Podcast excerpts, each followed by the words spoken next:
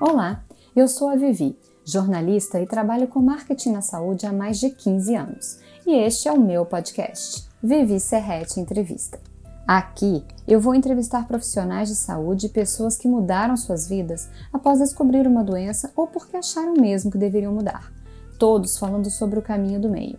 É um bom papo sobre saúde, com amor, superação e empatia. Divagando sobre a humanidade. E tem o patrocínio da Vital Medicina Integrativa. A entrevista de hoje é com a psicóloga Silvana Aquino. Ela é mestre em sexologia pela Universidade Gama Filho e vai falar sobre a ressignificação da sexualidade em pacientes crônicos. Ela explica sem tabu e com muita sensibilidade. Silvana é especialista em psicologia oncológica pelo Instituto Nacional do Câncer, membro do Comitê de Psicologia da Academia Nacional de Cuidados Paliativos, docente e tutora do curso de pós-graduação em Cuidados Paliativos do IPMED Américas e psicóloga clínica com atuação em psico-oncologia e cuidados paliativos. Olá, boa tarde, boa noite, bom dia. Continuando o projeto de entrevistas que eu adoro, espero que você também. Hoje eu vou entrevistar a Silvana. Tudo bem, Silvana? Muito bom, Vivi. Tudo ótimo. Uma psico-oncologista, não é uma psicóloga qualquer. Com todo respeito a todas as psicólogas do mundo, mas ela tem uma história incrível e hoje eu vou fazer dois tipos de entrevista com ela. A primeira vai ser sobre sexualidade e pacientes crônicos, certo? Certo. Vamos começar. Vamos falar. Me conta um pouco como é que você chegou a falar, a estudar sobre esse tema, a falar sobre ele, por quê, né? E como que ele é no seu dia a dia. Então, sexualidade é uma temática que eu entendo, né, que é de extrema relevância, porque ela fala de uma parte de nós, né, que nos constitui, né, de algo que é parte do nosso processo vital, que nos acompanha desde o nascimento, né? E que, portanto, merece uma atenção, um cuidado, tanto do ponto de vista da educação sexual, que nos é tão precária, né, de modo geral, né? Não há um projeto que prevê educação sexual como algo que deve ser relevante desde a infância, né? Pelo contrário, há uma tendência a acreditar que é um tema que deve ser tratadas escondidas, né, ou de responsabilidade apenas da família, né, e a família muitas vezes não está preparada para abordar isso com a criança, então a criança vai para a escola, também não encontra um lugar seguro para falar sobre isso na escola, cresce, vira adolescente, tem que se haver com as primeiras... Descobre sozinho, tá chegando. As primeiras mudanças, alterações corporais, hormonais, fisiológicas e afetivas nesse processo, e às vezes se torna um adulto sem ter tido a oportunidade de conhecer seu próprio corpo, né, de conhecer a si mesmo, de poder entender seus limites, suas potencialidades. Então, desde sempre, quando eu comecei a estudar psicologia, sempre foi um tema que eu entendia que era importante, até pela minha própria experiência, né? Sua própria história de vida. Com a minha própria história de vida, né? Meus pais são pais mais velhos, então tinham muita vergonha de falar sobre o tema, muito tabu. E tiveram muita dificuldade para me educar nesse sentido, e eu sempre muito curiosa, né, e eu falei, bom, acho que tem alguma coisa aí que eu preciso saber, e de alguma forma, na relação com a psicologia, isso apareceu numa disciplina que eu fiz já no último período da faculdade, que era Psicologia da Sexualidade, e depois eu tive a oportunidade de estudar isso mais a fundo, fazendo uma especialização e um mestrado na área. Então, assim que eu me encontrei pela via da pesquisa, né, pela via do campo do conhecimento científico e depois pensando em transpor isso para a clínica, né, trabalhando com pacientes que apresentavam alguma disfunção sexual, ou casais com dificuldades, né, na vida conjugal por conta das questões sexuais, e durante um tempo foi o que me acompanhou, né, para a minha prática clínica. Posteriormente, quando eu fiz uma formação, né, que aí fui caminhar numa outra direção e fui estudar oncologia, né? Foi quando eu me tornei psicóloga com especialização em oncologia. E eu entendi que ali também a sexualidade era negligenciada, embora fosse importante da mesma forma, né? E aí, com isso, eu entendi que eu podia unir, né, o que eu tinha de conhecimento da formação, né, em sexualidade com as demandas que surgiam dos pacientes, né, que eu passei a acompanhar, os pacientes oncológicos, e que tinham uma demanda nessa área também. Então, essa foi mais ou menos o percurso que eu fiz para chegar até aí. E qual que é a demanda do paciente crônico, né? Porque você está falando do paciente oncológico, mas você entende que é para qualquer tipo de paciente crônico. Onde que está? Porque, na verdade, para quem não é paciente crônico, a gente não pensa nisso, né? Mas para quem é um paciente crônico, isso deve ser, às vezes, uma vergonha para se tratar com o médico ou psicólogo, ou ele não se acha capaz. Você me citou algumas coisas sobre isso, fala um pouco mais. Então, quando você tem uma doença crônica, né, seja ela um câncer, uma doença renal crônica, uma doença neurológica, degenerativa, que afeta a sua funcionalidade, afeta a sua capacidade de resposta física e, naturalmente, com impactos também emocionais, não é incomum, né, que a questão da sexualidade perca um pouco a relevância, porque o foco se torna o tratamento, o entendimento da doença, né, o manejo dos sintomas que a doença provoca, né, as perdas que podem ocorrer em função da doença. Né? Então, esse corpo antissaudável se vê, se reconhece com algum grau de disfuncionalidade. Né? Isso pode acontecer, né, falando especificamente, né, da doença oncológica, é algo que certamente afeta pacientes que estão em tratamento. Então, diante desse fator, é bastante comum que isso não seja uma queixa imediata, inicial, de um paciente que vá para uma consulta apresentar as suas necessidades, apresentar os seus sintomas. A tendência é ele falar das coisas que estão incomodando, né? E que ele acha que é mais relevante, diretamente relacionado à questão da doença, né?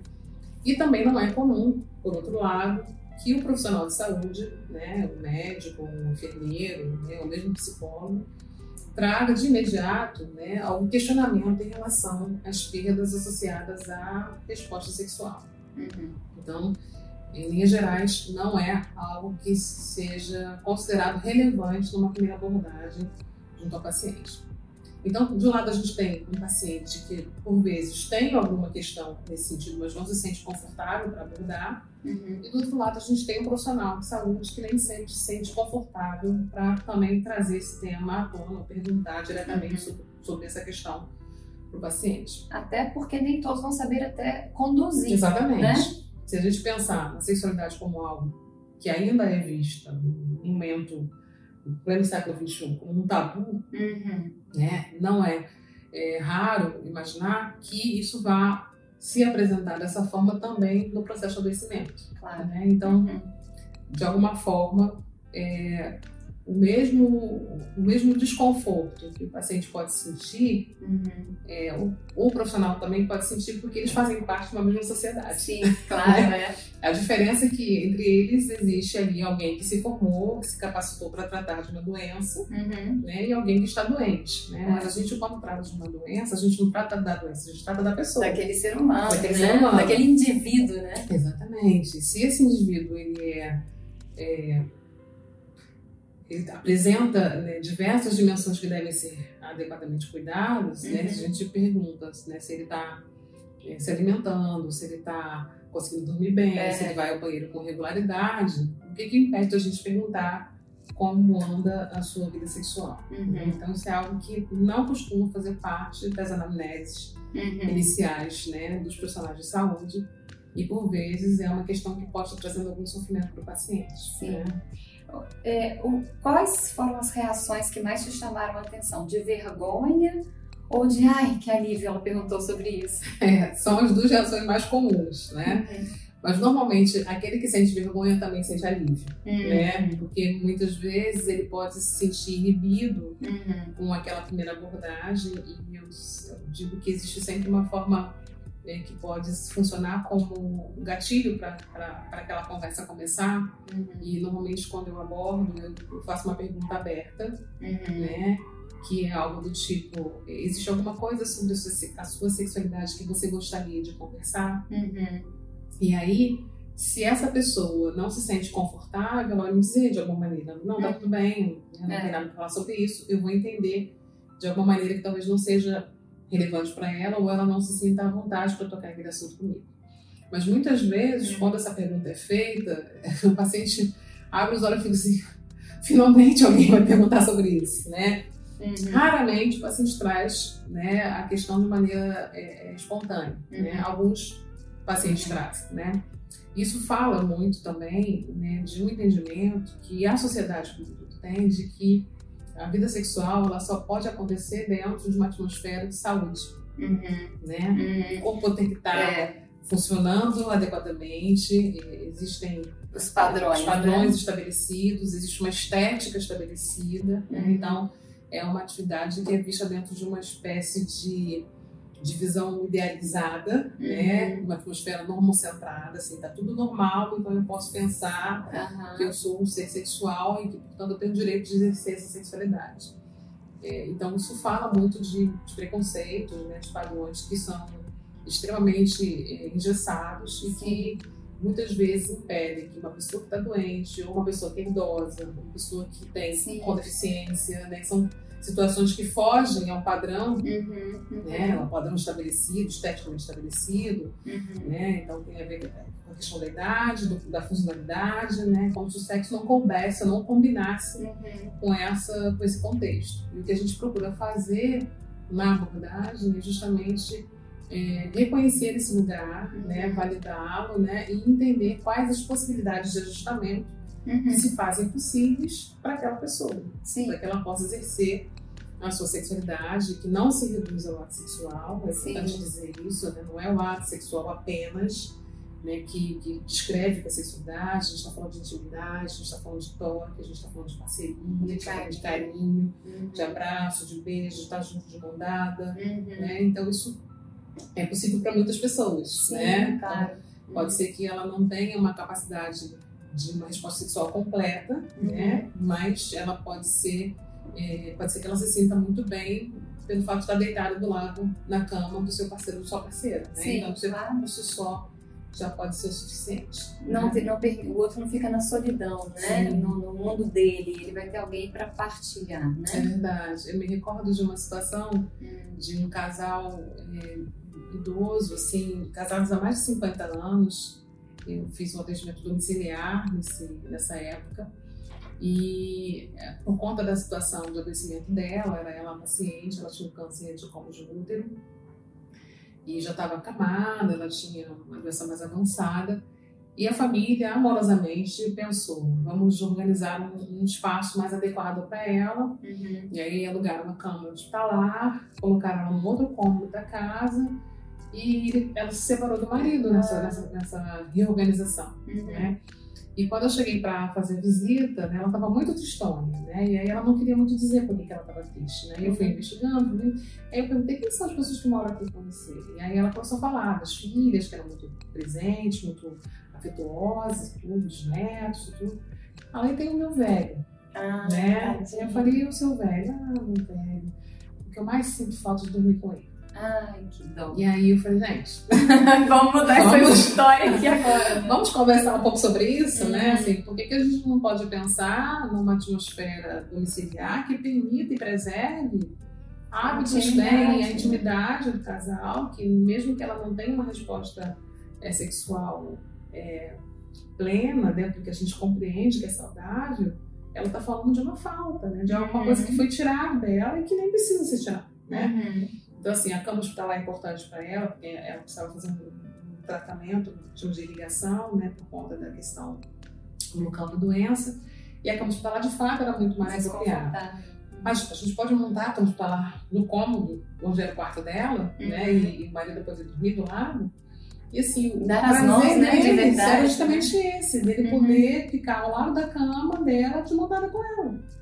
Então, essa era a forma que eles tinham de experimentar e vivenciar uma sexualidade ressignificada e ajustada às condições atuais. Uhum. Né? Então, se ninguém tocar no assunto, entende-se que eles são idosos, então, portanto, eles não devem estar sentindo falta. Não é bem assim, né? Vamos entender que casal é esse, que parceria é essa e o quanto que isso pode ter um impacto positivo até no bem-estar geral, né, daquela pessoa. Você deve ter muita história linda, fiquei arrepiada com a história que você fala agora. Tem muitas histórias muito boas. especialmente com casais idosos, né, que costuma ser,